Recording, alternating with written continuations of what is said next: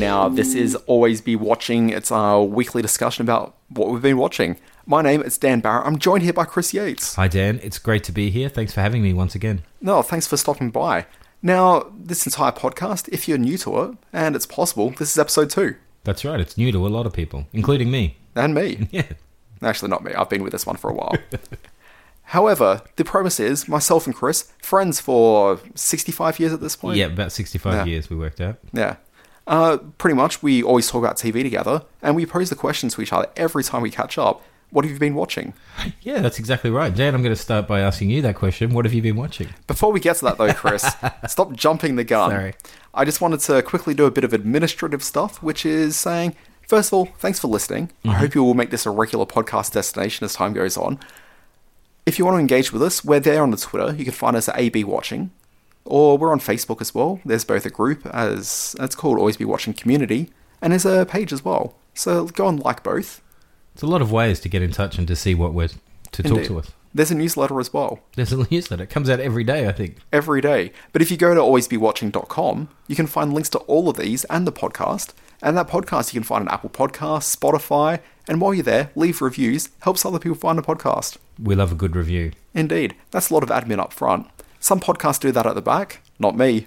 yeah, that's it. That's it.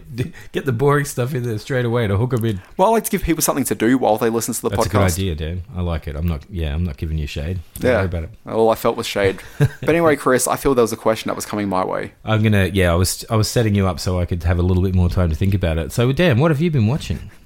You're like, I'm sure I've been watching something. Oh, yeah, that's good. Nah. Hey, no, I've got some things to talk about. Uh, can I talk to you about an Australian spy drama called Secret City? What? Of course you can. I don't know anything about it. Do you really not know this at all? No, I don't. I'm not surprised. I got a favour to ask you, and I figure that it's the least you can do for me. Harriet, I'm already doing the least I can do for you. All right. Well, a skeleton's fallen out of your closet. 2003, Iraq. You shut down the ADF inquiry. Special forces plan to drop weapons on an innocent family to make them look like insurgents. There's a surviving member, mother of a four-year-old boy, and she'd like to meet with you. So there was a season of the show called Secret City. Uh, it aired in 2000 and let's say 16 on Foxtel.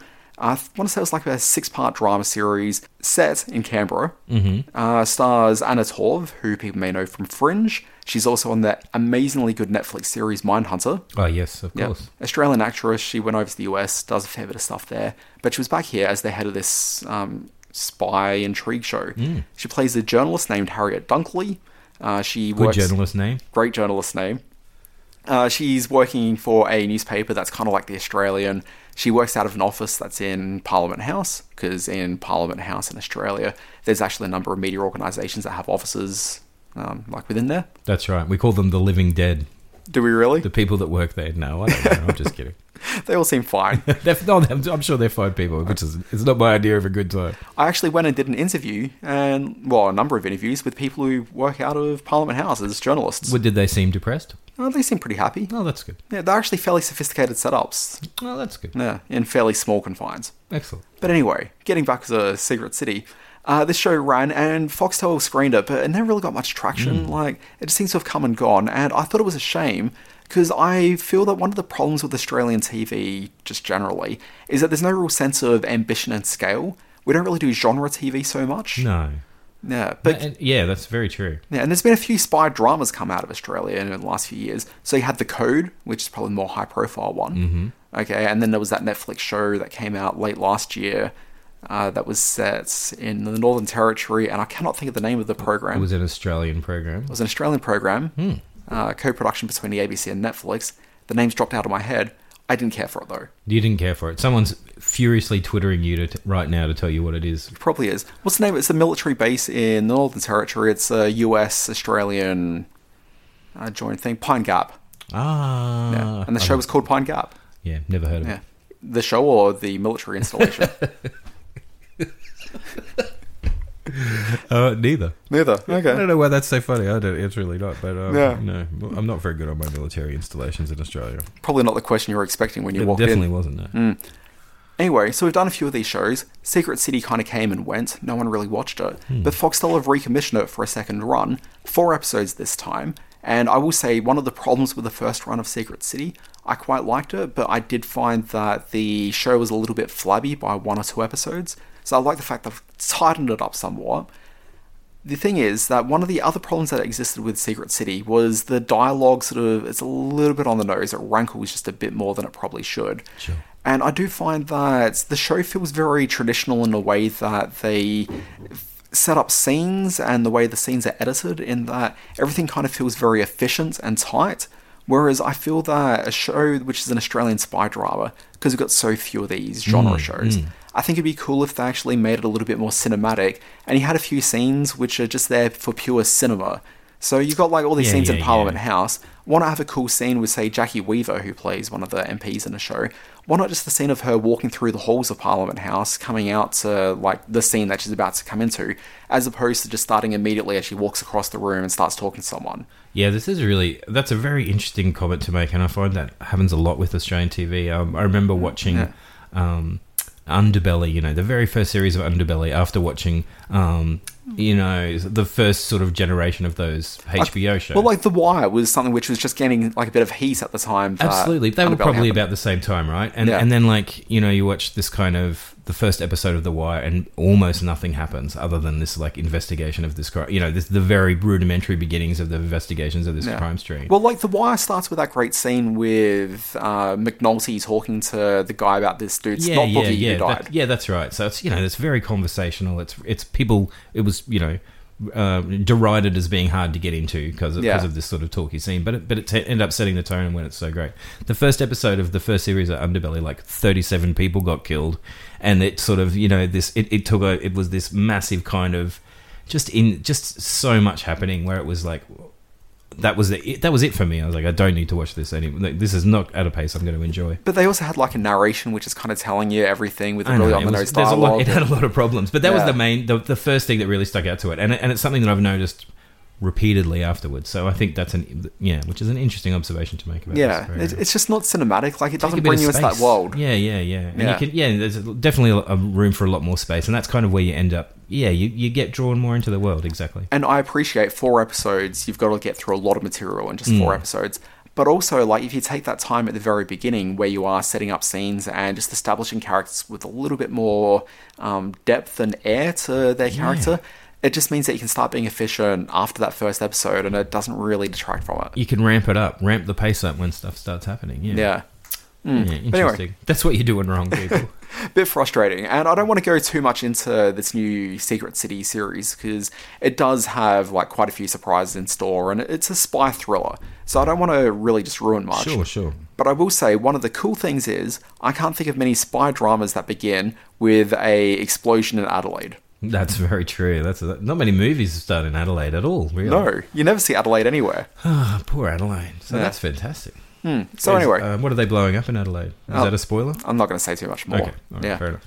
I'll but any- anyway, I just want to say it's probably not going to be the best series you're going to see this year, but I think it's worth supporting to see Australia do something slightly more ambitious and out of the ordinary.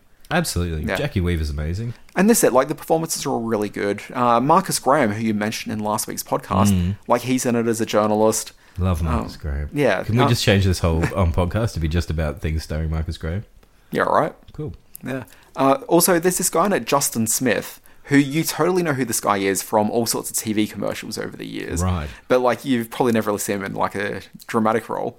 I really like him, and I get very excited anytime I see him on screen. Okay, I'm like the only Justin Smith fan out in the world. But anyway, like- yeah. he's in there. I feel like Justin Smith's the guy that lent some trans or borrowed my Transformers in grade three and never gave them back. It's, Well, it, he broke one. yeah, that's right. so that's Secret City, and you can find it in Australia on Foxtel. Fantastic. Uh, and also globally, it'll be on Netflix. Hmm. Now, Chris, what have you been watching? Well, um, like many others, uh, I have been watching the Netflix show Russian Doll. Happy birthday, baby! It's laced with cocaine like the Israelis do it. Are you having fun? Uh, fun is for suckers, Max. Two minutes ago, I turned 36, and staring down the barrel of my own mortality always beats fun. Don't be morbid. This is your party, and I'm making you birthday chicken. No, I thought this was a great show. Uh, I didn't have very. I've been trying to do this thing with, especially the Netflix shows, where I don't. I try not to read too much into what's happening. I try not to get the premise. It was hard to avoid this one. It was talked up a lot. It was like, you know, Groundhog Day for millennials, which seems like a terrible concept, but it was enough to get me in.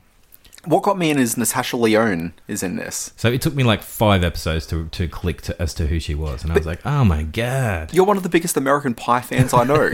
no, I know. Despite that, despite the fact I've watched American Pie six thousand times, uh, no, but I did have a I did have a moment of um, oh wow, right, that's her, because I I think uh, you, you know it's very. I think she does very. She's fantastic in this. Like I haven't seen her in much else, obviously. Uh, I, I you know, only from the six thousand times I've seen American Pie, so I was very, you know, wrapped up in her in that character. Uh, it was a bit hard to adjust, but no, obviously she's fantastic. She's uh, created the show as well with some other people. I'm pretty sure uh, one of the show's creators, I think, Uh, Amy Poehler. Amy Poehler was involved as well. Somebody else. uh, Leslye Headland. What say his name is? Lacey Headland. I thought it was a really cleverly made show. I think uh, there was a lot going on that um, really kicked in beyond the the sort of Groundhog Day for millennials premise, which obviously isn't going to take you very far. Um, was kind of episode two, episode three. Am I going to stick with this? And then the introduction of the um, additional character just really pushed it over the edge and made it compelling. I felt. Yeah, I can't think of the character's name. It's been a few weeks now. Me neither. And this is the thing with Netflix shows where I do find that they're a great experience while you're watching them, but I can never remember a lot of specifics more than a week or two afterwards. Like tears in the rain. Yeah, like one of my favorite shows from Netflix from the last two or three years was Mindhunter, Yes, which is a yes. David Fincher show. A phenomenal series. I don't remember a single thing about it. Do you think it's just the ferocity with which we binge them that it all washes over much quicker? Look, in part, but also these shows are made to be binged that way. So it's kind of So it's not our fault. it's not entirely our fault. but yeah, there's just nothing that's like episodically memorable, which I think is maybe Oh, the that's issue. Yeah, yeah, yeah. That is interesting, and especially you know a lot of them, and this show did this very well. Had the um, you know the the the final minutes, final seconds of the episode give you the hook to get you back on, so that you don't click off and you watch that next one, Yeah. which does make which does blur the line between where the episodes start and finish. Now, I reckon a lot of people have already seen this, or at least across it. So just uh, maybe, what did you think of the show at the end? Like, were you happy with its resolution? I very much liked the resolution. I thought that um, I wasn't, sh- you know, you could sort of see it coming a few episodes out, uh, and I did, I did very much like what they did with it. I felt that um, it was a. I, I actually feel like I would be happy if that was it forever, and I wouldn't have the if there wasn't going to be a season two. But I guess obviously there'll be a season two because it was quite successful. I imagine that's how things work in the world of business and making money. It is definitely coming back for a season two. Yeah, but I but I felt like I'd had a nice journey with those characters, and that was probably and that could maybe be enough. Which is a weird thing to say about something I enjoyed, maybe, but it also, yeah, that's that, that's how I felt. Um, Look- how did you feel about the ending? I really, really liked the series as a whole. Like that Harry Nilsson song, which, you know, So good. great song. Uh, All the music, was yeah. yeah. yeah, music was fantastic across the thing. I was shazamming all over the place. Yeah, and every episode had a great hook to it. I really liked the characters. Like, I was deep into the show, and I loved Natasha Lyonne, uh, both for her work in American Pie as well as other projects.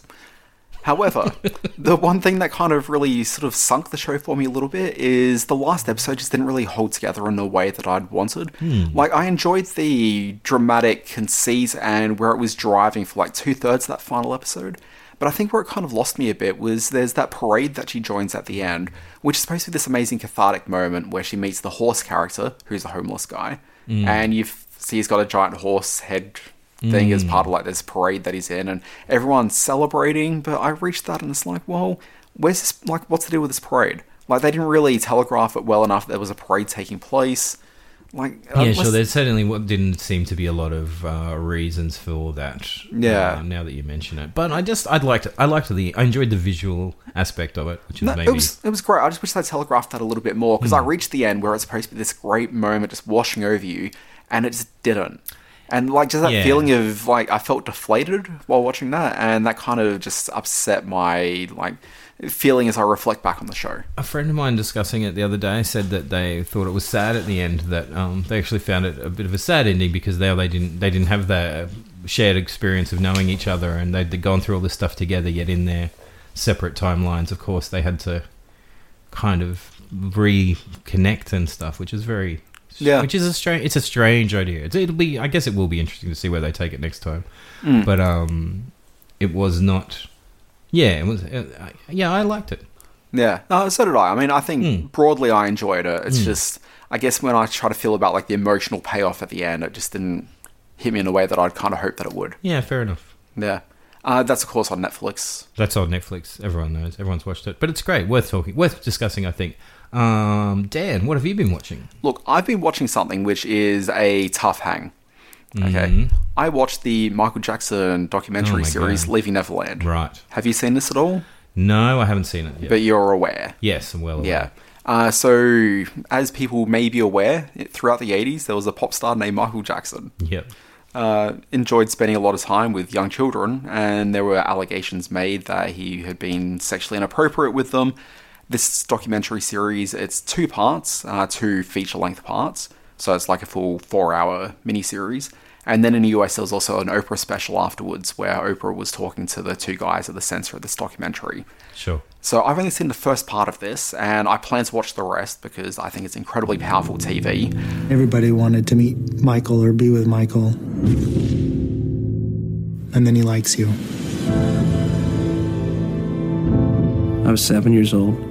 Michael asked, Do you and the family want to come to Neverland? We drive in and forget about all your problems. You were in Neverland. It was a fantasy. The days were filled with magical childhood adventure experiences. Playing tag, watching movies, eating junk food, anything you could ever want as a child.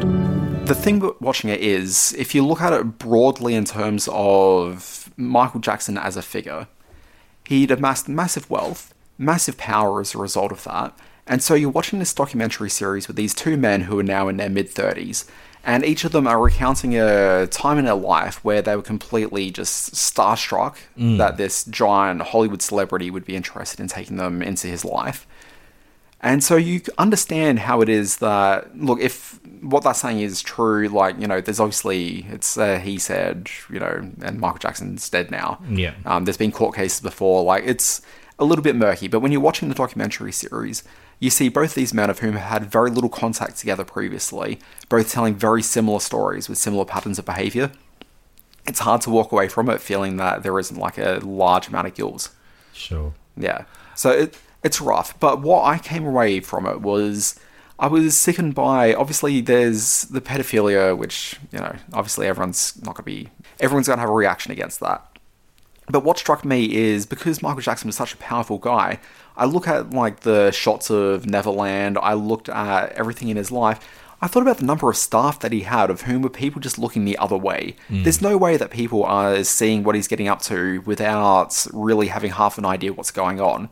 Yeah, it definitely speaks volumes of the power of celebrity. Yeah, and also, I mean, obviously times are a bit different now. Like, I don't think a Michael Jackson today could get away with what happened then. Well, it's interesting you say that, but we've also obviously we're just still at the um, you know, we're still dealing with R. Kelly, um, which was also you know, which has only really been brought to light because of a recent documentary series about R. Kelly. Like people have been talking about that for years, including you know some pretty loud accusations that weren't being followed up, and it's taken. It took the TV series for that to happen, to something to be done there. But um, on another level, it's kind of hard to you know, Michael Jackson wasn't just a famous person; he was literally the most famous person in the world in pop music. like, he's a true icon. He still is, you know, like you can't you can't go anywhere in the world. It's kind of like the only two musical artists you'll hear in literally every corner of the world are Michael Jackson and Bob Marley. You know, they're ubiquitous.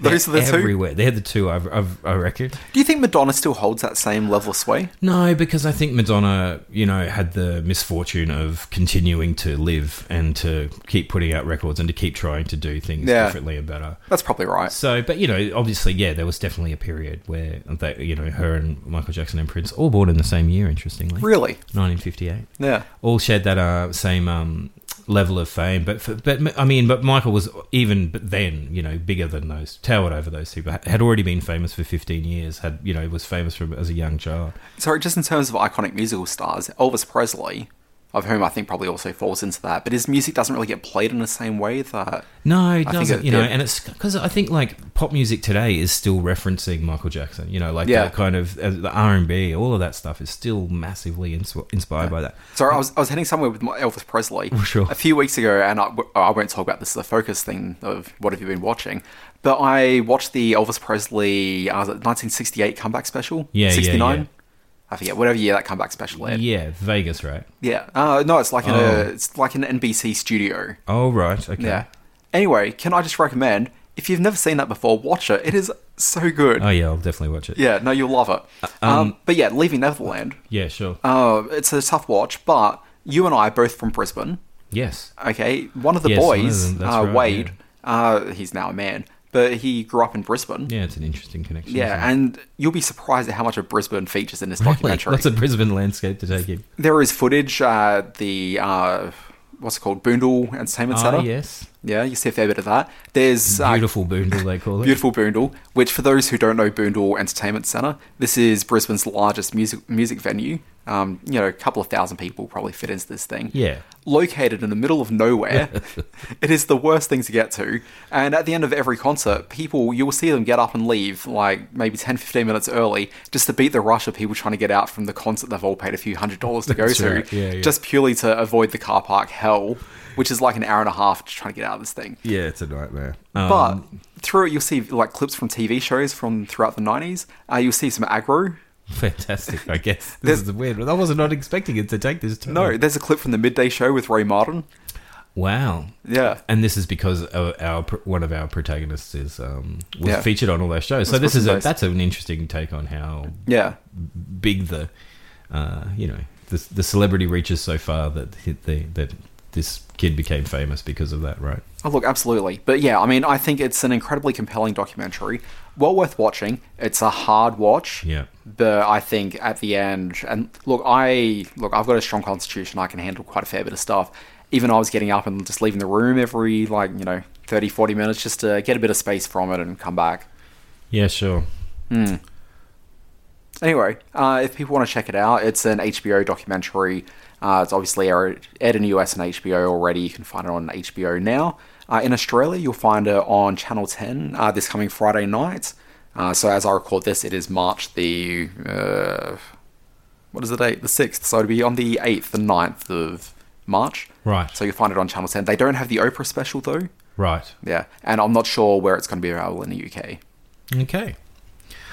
I'm going to just completely turn the uh, tone around. as Can I soon help as you out, though? As soon as you ask me the crucial question. There's only one question I can ask. what have you been watching? Uh, okay, this is something I've been dying to talk to you about, and I haven't yet. And it's it's just something I've it's it's a it's a weird thing. I feel like there's just so much television now that you know I don't I don't think I know, I don't even know if I know anyone who's watched this show with the same level of passion that I had. But Okay. um, I watched the This is quite the build-up. and and you're going to be so disappointed. I watched the last, what I think it was like four episodes of The Unbreakable Kimmy Schmidt. Oh. um, which I have just I cannot cannot explain how much I've enjoyed watching that show. I think the um, level of the the the the puns, the puns are just incredible. The um. The, the three uh, the three characters the three storylines have just been very very very funny, very intertwined. I don't even really know how to talk about it. I love what's happened at the end. Um, so I think you know part of this. I think part of the show has been we had a we had a very interesting period for Tina Fey where she became. Uh, you know, where she was considered very much a feminist role model. She was considered very forward-thinking, progressive.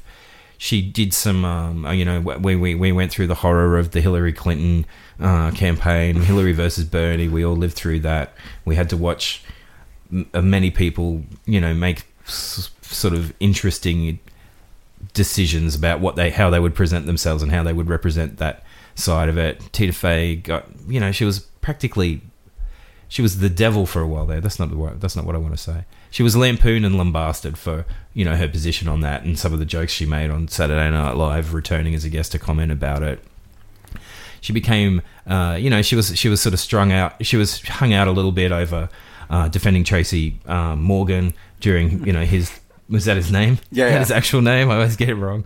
Uh, Tracy Jordan on 30 Rock. Tra- Tracy Jordan on Thirty Rock. She did, Tracy Morgan in real life. in real life when he did uh, I think he was I think he said homophobic stuff and I can't even remember now whatever what his um, outrage was for 10 minutes there briefly uh, and I feel like the way that she's presented this last sort of season of the the Kimmy Schmidt because I'm pretty sure she's still heavily involved as a writer otherwise I'm just making stuff up but um I mean, she wasn't writing it. She's still there, like, producer on the she's series. guiding it right. Yeah, yeah, yeah. So um, it, it turned into this very interesting um, kind of the the main crux of Kimmy's um, quest, I guess, as you would say, is was to uh, deal with toxic masculinity that had um, seen her initially uh, trapped in a well by a she's dealing with the toxic masculinity that had seen her initially trapped down in the bunker with the other three women the start of the whole show. Like it, it's it's interesting to it's such a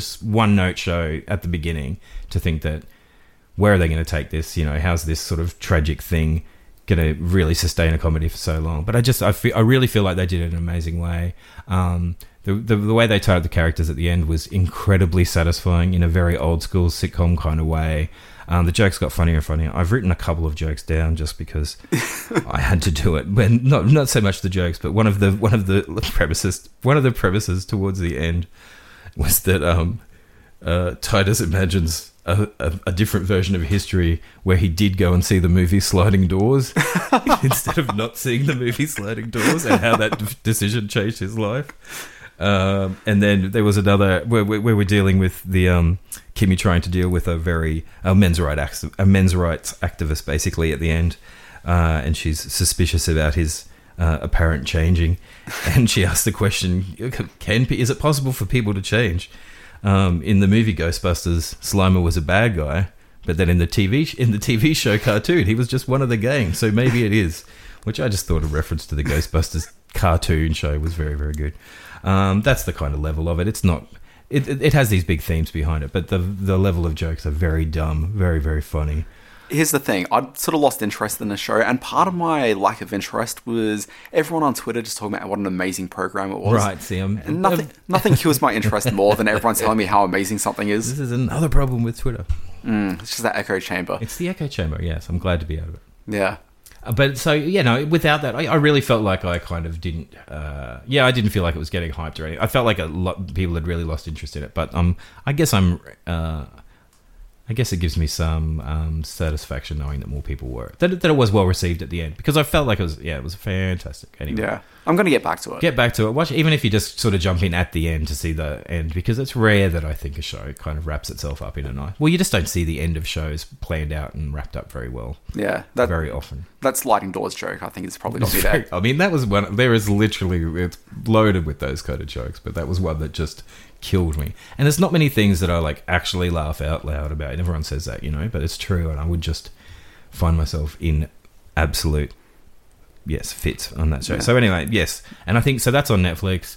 Uh, it's the oh, there's like four seasons or something, I think, and It's they recently it was like the last four episodes went up there. So Okay. very good. Uh, Chris, Uh, this brings us to the end. Oh, is that have we done it all, both I think we've Oh, done sorry. it all. How, how long was that? I feel like I might have talked too long. No, no, just the right amount of time. Excellent. But let's wrap things up quickly. We do have a question that we like asking people every week. Uh, last week's episode, we asked people what their favourite show of 2019's been so far. Uh, I've got a couple of things here from the Always Be Watching community. Yeah. Uh, Steve Morkinson, he cited True Detective Season 3. I've only watched the first episode so far, but I'm very much on board for it. Oh, really? I didn't watch um, True Detective season two. Is that a problem? Uh, you'll be right. Oh, good. Yeah. A lot of support for Russian Doll. People really dug that. So Oh, good. people include Craig HB, uh, Trevor Ludlow. You know Trevor? Oh, good old Trev. Yeah. Good to hear Uh, from you, Trev. Natalie Richards, uh, Lachlan Hibbert Wells, uh, Warlock, uh, a whole bunch of people. Excellent. Big fans of it. Uh, Andrew Husson is a huge fan of Tyson's and Umbrella Academy. Oh, I watched a little bit of Umbrella Academy. Yeah. I will definitely watch more of that. Uh, what he really liked about it was that they were different takes on comic book series.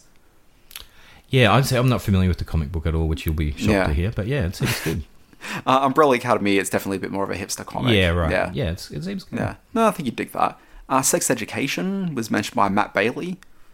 And he said that he cited that one mostly because he hasn't seen Russian Doll yet. I think he's heard the hype. But if you haven't seen Sex Education, that's well worth a look. Oh yes, no, I Yeah. Uh, it was kind of interesting. I was reading an article which I had in the Always Be Watching newsletter maybe about two weeks ago, and it was talking about the fact that you've got all these, like in the last couple of years, like YA fiction's become a big thing. But it's only been with the recent sort of rise of Netflix shows focused on the teen market that you're finding issues to do with uh, teen sexuality and teens' masturbation habits. Yes, right. Okay, because YA novels, despite the fact that you've got these teenage protagonists, they just never go into Sure. this is a subject matter. But these Netflix shows are, and so they're actually these really sexually progressive shows. Well, even like the the Big Mouth cartoon. Well, that was one of the ones being cited. yeah, like that's a very frank and interesting and hilarious Yeah. take on puberty, and I wish I had seen that when I was going through the horror. Yeah, uh, Pen 15 is another good one. Yeah. Uh, another one suggested was Mary Kills People, and that was Abby Thomas. Uh, now, this is a show, it's Canadian. It's about a woman who, much like I was talking about assisted suicide as part Ah, of Paddleton, yes, right. if you remember talking about that last week's podcast, uh, this is about a woman in Canada of whom is a licensed doctor, but she's also on the side doing some assisted suicides. Hmm. Illegal in Canada, but she's, you know, helping people in need. Is it legal anywhere? Uh, I think there's a few scattered places around. Yeah, but I, there's different variations on how Sure, involved yeah, other people yeah. can be, and it's yeah, it, it's difficult. I know you're not an expert on the laws of every country in the world. Oh, Oh, look, I certainly try.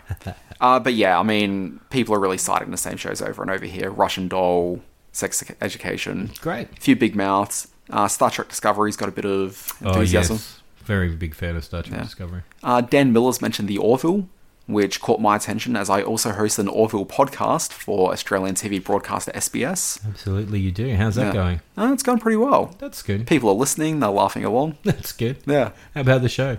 Look, I went into the Orville not being a very big fan at all of the show. Right. But once I actually really started get, understanding what the show was doing, I really came around on it. I've watched a few episodes that were very that that I yeah that I was not expecting to sit through the whole thing. So I've you know, one of those things I flicked. Is it on Viceland?